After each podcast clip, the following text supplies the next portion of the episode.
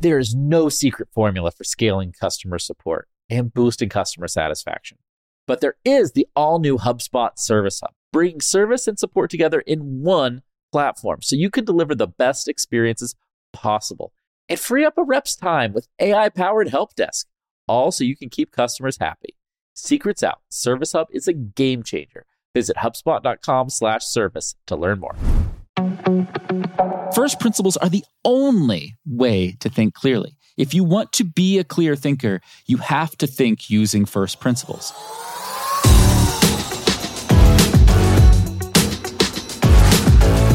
Hey, hey, welcome to another episode of Marketing Against the Grain, your podcast for unconventional ways to grow your business.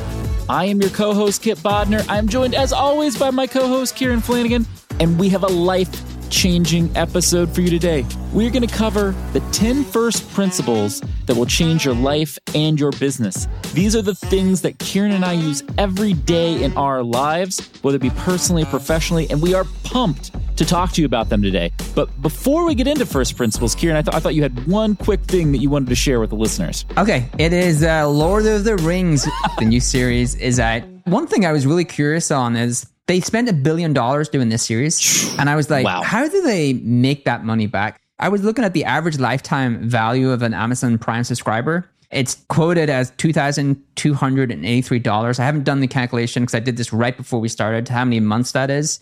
Am I thinking about this right? When I divide that into a billion, they have to do something like 450,000 net new subscribers from that show. That is correct. That is the way to think about that, to recoup that money. Wow, like streaming businesses, it is a hamster wheel of like acquisition. Yes. It is really a hamster wheel of acquisition to keep those businesses sustainable. Well, so there's a couple of things here. When you're running a very media focused streaming business, you always have to have new hits. And I think if you're a company like Amazon who has a lot of capital, I don't think it's a one for one, like we're going to get 450,000 subscribers. I think we have to have a couple of flagship shows to make our service legit and viable long term. And you got to remember that once you make the content, it's around forever once you own it, right? And so uh, what I don't know is what is the lifetime of which they're looking over Right. at this value and that cost? Is that five years, 10 years? Is it longer? Uh, I know Amazon does a great job of having a really long term horizon of thinking. And I think that has to be the decision behind this crazy investment in Lord of the Rings. Yeah, yeah. And I wonder, like, their cross sell, I guess, is people who are Prime members ordering more on Amazon itself. Some sort of like cross sell upgrade of that price. Yeah, it's driving more e-commerce transactions Right. and then making a better marketplace, having more vendors. They have a huge flywheel that fuels that business. And I think core marquee content that brings people into Prime is a big part of that flywheel. Yeah. That's why they have NFL football, live sports, other things. Yeah. You're yes on House of Dragons or no on House of Dragons or a non watcher of House of Dragons. Okay, so very controversial for everybody listening. I'm a non-watcher of House of Dragons. I did not watch Game of Thrones. Wait, what? I'm not a huge fan of oh. fantasy genre. Never seen Game of Thrones, Kieran. Dude, how long have we known each other and we talk all the time? I did not know you did not watch Game of Thrones. Never seen it. No idea. That's weird. I don't. Yeah, never You seen know, we're such dorks. All we talk about is like business and stuff. That I don't even realize that we don't talk about real life. The whole world is talking about Game of Thrones. We're sitting there going, "Oh, I wonder how we can grow this thing, or I wonder how that works." how can we get a million people to listen to our podcast is our conversation and not Yeah, well yeah. you know Jeez. this is my real life i don't have a real life outside of this is probably the problem That is true. Okay, well, my summary of House of Dragons and the way I feel about it is like there's this kind of like chart that I could do, which is as dragons go up, show gets more awesome. Dragon time on screen is like completely correlated with like, how much I enjoy the show. More dragons, better the show. that's your feedback to hbo more dragons More dragons. if you are listening to the show and you think it's crazy that I've never seen Game of Thrones, or if you have your own opinions on House of Dragons, hit us up on Twitter at Kipp Bodnar, at SearchBrat, or leave us a review on Apple Podcasts. We would love to hear from you.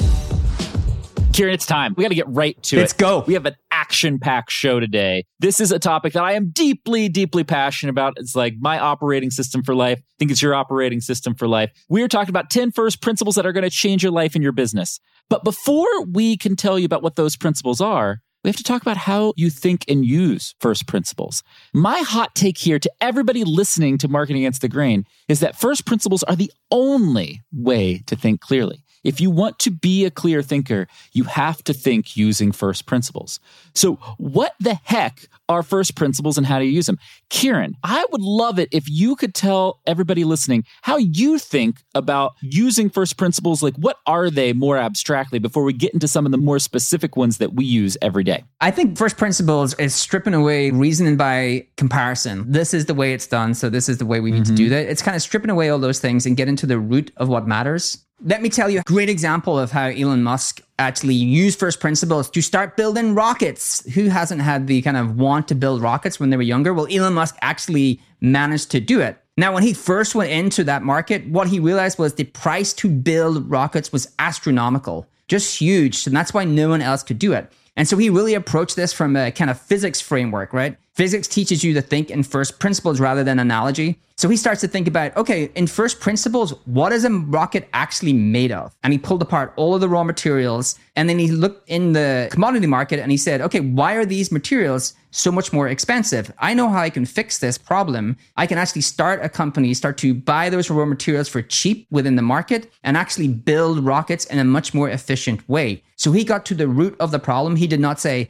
this is how other companies have built rockets in the past. I have to copy the same playbook. I need to adopt the same cost. He thought, no, at the root, how is this thing actually built from the ground up? And how can I do it in a much more efficient way? And that was for him getting the raw materials much more cheaply and building those rockets himself. Oh, I love this. For me, first principles are how you divorce emotion from problem solving emotion is really important. It's like, you know, one of the unique things about human beings is like you need to feel, but it can really cloud your thinking and cause you to make poor decisions or suboptimal decisions if you don't move that emotion to the side and think about, oh, here are the core ways I need to think about this problem. And normally for me, first principles are about like, what are these core systems of beliefs that I have? And how do I apply them to every situation to make sure I am stripping that problem down to its core, core issues at hand?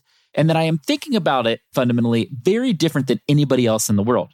Because if I am thinking about that problem differently than anyone else in the world, I'm going to solve that problem differently than anyone else in the world. And that maximizes my best chance to have the best solution to the problem and have the best result, whether that be an awesome breakthrough in work, whether it be a different way to live your life in a happier or better way. Like that doesn't matter. It is the ability to remove emotion and to think about those problems fundamentally differently. Again, this podcast is called Marketing Against the Grain. Against the Grain is our proxy for doing things in a counterintuitive way. And that's why we're here to talk about first principles with you today. You ready for my first first principle that we're going to talk about today? Let's do it. Okay. I want to start with the one that I probably use the most and the one that I probably tell other people the most. And you've heard it from me probably a thousand times. So you feel free to make fun of me for it. Yeah. Every situation has an unfair advantage if you look for it. Ooh. That to me is one of like my gold standard first principles. I don't care how bad your situation is. I don't care how rough you think it is. If you look around, you have an unfair advantage because of that situation you're in. For example, if you're in a really bad situation, you have no money or you just failed a big project at work, whatever that may be, the fact that you have nothing to lose is your unfair advantage. There is no downside. So you can take all upside, right? There's always an unfair advantage. It may not be the unfair advantage you like, but there is always an unfair advantage. Most people just don't take the time to actually look for it. There's actually something else within that principle that we talked about before, which is optimism. yeah, it is. Optimism is inherently baked into that. It's inherently baked into that, which is this thing is happening it is not going the way I thought it would, but there is something within this that I can turn into leverage. And to be able to do that, you need to be an internal optimist, right? I think that's an important part of that. But I agree, like there's always points of leverage in the things that are most challenging for sure. Because if you are finding those things challenging, whether in business or life, everyone else is finding those things challenging. Your leverage is like, how do you solve them in counterintuitive ways? I love that. All right. So that was my first one. What's yours? All right. I don't know if this is controversial or not. 80% of your time should be spent on high achievers, not those who are struggling. Yes. 80% of your time should be spent on high achievers, not those who are struggling. So, what happens when you lead large teams? Much of your time is spent helping people who are struggling, coaching people who are struggling, removing blockers for people who are struggling, mending relationships for people who are struggling, and actually giving people who are struggling continual positive reinforcement. And what actually happens, you're like, the high achievers, they know they're doing great work. I don't need to spend as much time with them to tell them those things. I don't need to check in with them as much because they've always done a great job. It's actually the opposite of what you should be doing. Mm-hmm. You should always really care about the people who are doing incredible work. Make sure that they continue to have things they do that they're excited. Make sure that they continue to know that work they're doing is extremely important. And make sure that you continue to check in and say, hey, are you feeling good about this? Do you want a new challenge? Like, how are you doing? And so that is the thing that I think most people do the opposite way around. And I think is the wrong way to think about that thing leadership. Yeah, said differently, it's most people spend too much of their time focusing on problems versus opportunities, right? Right. And you're talking about it through the lens of people, which is awesome. The question I have for you before we move on is how do you apply that to your personal life? Mm. Does that mean you just kind of drop some friends off? It's like, oh, this person's actually not like a good long term influence in my life. Like, I get the work side of it, but in your day to day life, how does that apply? I think that's a really good question. I know people who are really ruthless about that. I've met people who are like pretty high achievers and really ruthless about You can talk about me. I'm here. You can say it's me. It's fine. Yeah. Kipp. Every year, Kipp has an interview panel set up to like, hey, I'm going to either hang out with you or not, depending upon like, are you going to be additive to my life or subtractive? You're the average of the five people you spend the most time with. Yeah, yeah. It is true. Like, whoever you spend time with is really the most impactful thing to your life. Yes. Some friends are just there that they're impactful in different ways. Like, they're fun. They know you really well. Mm-hmm. They give you good advice. They don't have to be impactful in terms of like career wise, which I think a lot of people get mixed up on. But I do think there's times where you outgrow friends for sure. Well, I love that. And I want to put in one of my first principles as first principle number three on our discussion because it links to what you just said. For me, how I think about it is who you spend time with is the most important input to who you will be. Mm, right? Who you spend time with is the most important input to who you will be as a person. And so, whether that be personally, professionally, doesn't matter. But that kind of builds off of what you were just talking about of like spending time helping the best performers on the team or making sure you have friends that really are additive to you. That really comes out to me as like, oh, if you are thoughtful about who is in your life, you will be a better person because of that. right. I love that one. It's you. First principle number four. So you watch uh, Wolf of Wall Street? Yeah, obviously. Okay. You know that scene he's like, mm, getting people revved up. This is what I'm going to do for my fourth principle. Mm. Yep. Yep. More is always better. More is always better. Audience buys leverage. Mm. More is always better. Audience buys leverage. Every company needs to understand that. Yes. Love Just this. more is better. The bigger the audience, the more leverage you have. B2B companies stay within their little niche. And oh, no, we only want to target our little buyers. All companies are too niche. And that is like too niche. You want to be the voice for your market. Hell yeah. And there's a reason you want audience. They don't all convert, no, but they give you leverage in such a ton of ways. And that is the one thing that you and I have always agreed on, right? Anytime we have a problem, we're just like, should we just go get more? for years and years and years. Should we just like fix this with more? we need more, huh? Yeah, we need more. Yeah, we need more. Now, like you have to be smart about how you do that. Yes, but that do. is one of the things that I uh, really believe within business uh, truly, truly matters. All right, Kieran, I got first principle number five coming in for you, and it is one of my faves, and I want to share it with the audience. You ready for this? It is. Most choices are false binaries. Don't settle for or. Instead, go with yes. Let me unpack this for everybody. Most choices are false binaries, which means you actually don't need to make the choice. They are just imposed to you because of social norms or other people. You actually don't have to choose. Sometimes you can just say yes. And this is a great first principle to live in work or personal life because you can just literally just say yes. When somebody asks you a question, just say, yeah.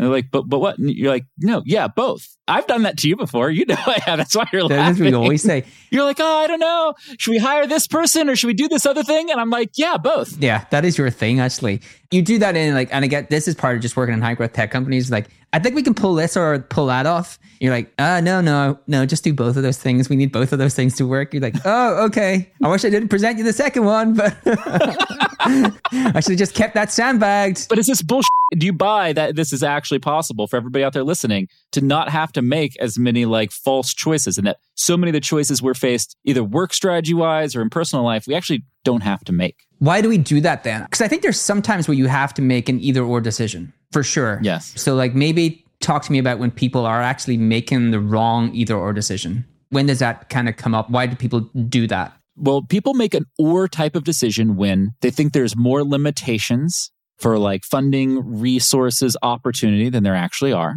They make an or decision when they don't think they have the authority to make the yes decision. When they think that the expectations are low enough from somebody else that, oh, I only have to do one of these things. Yeah. So it's like low expectations. It is unclarity of like resourcing, opportunity, like potential, I would say. The third thing is like they don't feel like they have the authority to make those decisions. And once you realize that, like, yeah, most humans have the authority to make decisions and that normally most situations have way more potential than less potential or you wouldn't be thinking about Yeah. them right like assume we're all smart people we're thinking about this problem because it's important and it's going to have a big outcome for us so like why are we going to choose why wouldn't we try to do both things Yeah. I love that. I love it. Let me give you number six. all right Coming in a little controversial. So, Ooh. problems are more important than solutions. Problems are more important than solutions. Mm. Why do I think that? So, even think about personal life, right? Really good example. Mm-hmm. The person who continually switches jobs because they are trying to find a solution, but they misunderstand what the problem is. They misunderstand how they're going to actually be fulfilled. What are their actual goals, right? They're trying to find a solution in a career, but they actually haven't defined the problem that they're trying to solve with that career. It happens in business all the times, right? We solution before we truly understand the problem. We have a half baked problem. Yes. So we get actually erratic and half baked solutions love this crystallizing problems is so much more important than actually the solution in of itself. Like if you truly understand the problem, solutions are not that hard. No, they're not. not. that hard. I actually think understanding their problem and why it truly matters actually gives you all the things you need for that solution. So that is my one. I will give you the other take on this. Kip. Ooh, i love that one i love that Every marketer should try to either spend time in product or take a product course yeah ooh love this because a PM's entire job is like crystallizing problems. That's a sweeping generalization, but like it is truly understanding problems because how do they communicate with their engineers? Well, how do engineers and PMs work together? They actually really frame mm-hmm. up problems really well, right? They actually really want to understand the problem. And then the engineers can actually go figure out how to actually solve that in creative ways. And so I think to me, problems are more important than solutions. And it's a kind of misunderstood skill set or misrepresented skill set in most people. Most people are not good at doing that.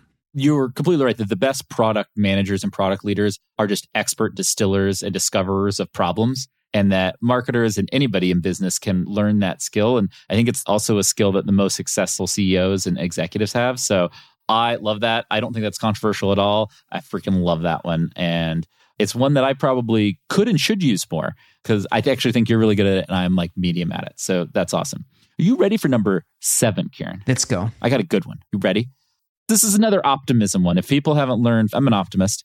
Humans are more alike than we are different. You can always find commonalities. Oh. And what this means is that we all have really tough times with other people, right? Both in work and personally. We're like, oh man, this person just like completely annoys me, or I can't stand working with this person. If you are in that kind of situation with anyone, you have just not yet found the commonality that you can work together and have a great relationship with that person.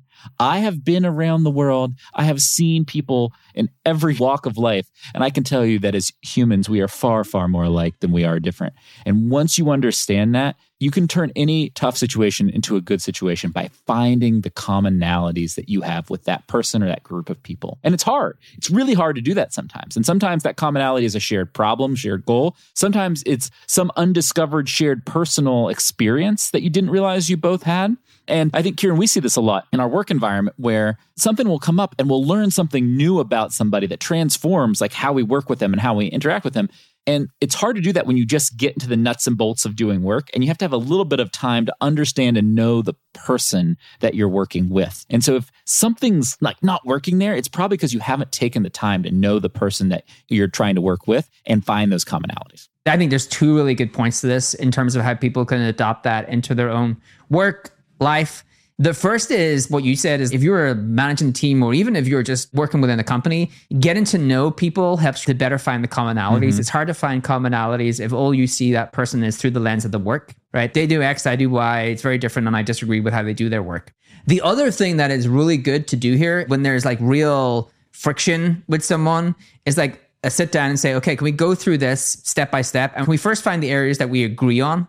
You know, you start from a point of positivity. Like, okay, well, like, let's go through this mm-hmm. problem. Okay, do we agree on this? Yeah, we kind of agree on that. We agree on that. Okay, so it's this thing that we truly disagree on. We actually agree on all this stuff, like more than we had thought. but we truly disagree on this part. And I think there's always commonalities. Does that mean that you can work your way through that? Each and every time? No. But does it make it much easier if you start from a point of like the things you agree on into the things you disagree on? I think it sets that conversation. I love There's that. a better tone about that conversation. There's a better feel Yes. about Yes. that conversation versus coming in. What I used to do in my early in my career is come in and go, ah, I'm right. Damn you. I'm right. You were all Yeah. stupid. Get out of my way. Why can't you just see it? It's just there. Look, there it is. We should just do this thing. Come on. Stop wasting time. Let's go, go, go. So, yes, I agree with this one. And that's why nobody liked working with Kieran for a while. Come on. Come on. but in all seriousness, most companies and most people put themselves into too small of a niche than they need to, Agreed. right? This applies just as well to you as a person as it does to your business, and your company, your category. It's like most people sell themselves short, you know? The saying that Kimberly tells me, Kieran, uh, is once you understand your own value, you stop giving everybody else a discount, right? And that is kind of the personal proxy of like, oh, once you understand what you're capable of, you don't put yourself in a box anymore. And you Ah. can really, really go and strive for more as a person. Shout out, Kimberly. That is awesome. Once you know your value, stop giving everyone a discount. Holy smokes. that is a really great one. Like, don't give away your time cheaply. Love it.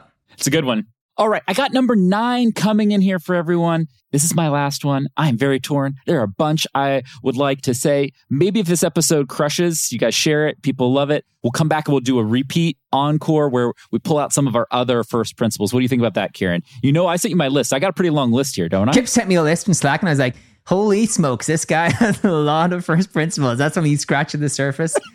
so, yeah, we can do ours, first principles. You're like, he's a crazy person. a book. You could do a book on first principles, It's like a whole novel just on first principles. Well, if you all, if everybody listening likes it, we'll come back with an encore. But for this episode, we got two final ones. I'm going to give you one. Kieran's going to give you one, and we're going to summarize all of this for you all. All right. For my last one, this is a tough choice, but I think this is important, which is you never get what you want if you don't ask for it, Kieran. And this is really about the expectations you set with others. I think so much of the agita that I see in the daily world and in daily life comes from people mad at other people for stuff that they never told them I about. know. Oh my Right? God. This is the best "Oh, I can't believe this person didn't do this thing. This is actually the best Right? one. I hate this. Drives me crazy. This one drives me crazy about humanity. But then I realized I was doing it too, you know, Kieran, where it was like, oh man, I am just mad at all these people that I actually just didn't set clear expectations with and tell them what I needed or what I wanted. And like, that's just stupid. And once you realize this, you're like, wait, wait, my job is to give people very clear expectations. And if they don't meet them, then I can tell them, hey, you, you didn't meet my expectations. And it's very clear as to why we're not good. Whereas, like, when you don't tell people expectations, then you both just make up stories in your head about the other person, whether this be at work, this be at home, it doesn't matter. But like to me, if you have angst in a situation, it is normally because somebody did not take the time to be very clear about what they wanted and what they expected. so let me dive in on this one, right? Oh, please. I know you love this one. If you want to be a, an incredible employee, incredible manager, get comfortable with giving people feedback directly. Yes. What I have seen to be very common is, hey, Kieran, here's some feedback about this person. And I'm like, okay, did you tell them? Oh, no, no, no. I, I haven't told No. them any of this. like, okay, all right. Well, like maybe tell them and then see if it improves, right? And so there's that part of it. There's in, in work, be an incredible employee, be a great colleague, be an incredible manager. Please tell people, right? Get comfortable with doing that. It is just such a bad Yes. trait. And like there's some things that are very sensitive for sure. Like you can't tell everyone everything directly. I get course. that. But get comfortable with giving people feedback. They will, for the most part, appreciate it if they are like a good person. Good people appreciate feedback. I would say that in my personal life, the thing I struggle with most is I get hyper focused on things. Like I know that you're the same way. and people think that you don't care about them because you're not paying Yeah. attention to anything else. That's how my life works. So like my entire like everything could be on fire. The house could be on fire. Everything could be fire. And I, I'm literally you know that meme with the little dog and like everything is fine with the laptop. Like that's just me like trying to figure out this thing that I'm really obsessed by, and my whole life is chaotic and fire. And then like five months later, people are like, "We hate you. You know, we totally hate you now, and because you're doing this and this and this." It's like, why don't you just tell me? Right? I'm in my cocoon. I'm in a cocoon. Yeah. In my little Kieran bubble. Yes. Being obsessed, and I need you to tell me stuff. Once you tell me, you know this about me. I am so quick to act on feedback. Yes, you are awesome at taking Like feedback. that minute, it's changed, right? But it drives me crazy. Yes. The words when people say to me, "Oh, you should know," I shouldn't, because you've told me. No, no, you should never expect anybody to read your mind. No. That is just not a fair expectation. But if you tell people what you expect, then that's a whole whole different ballgame.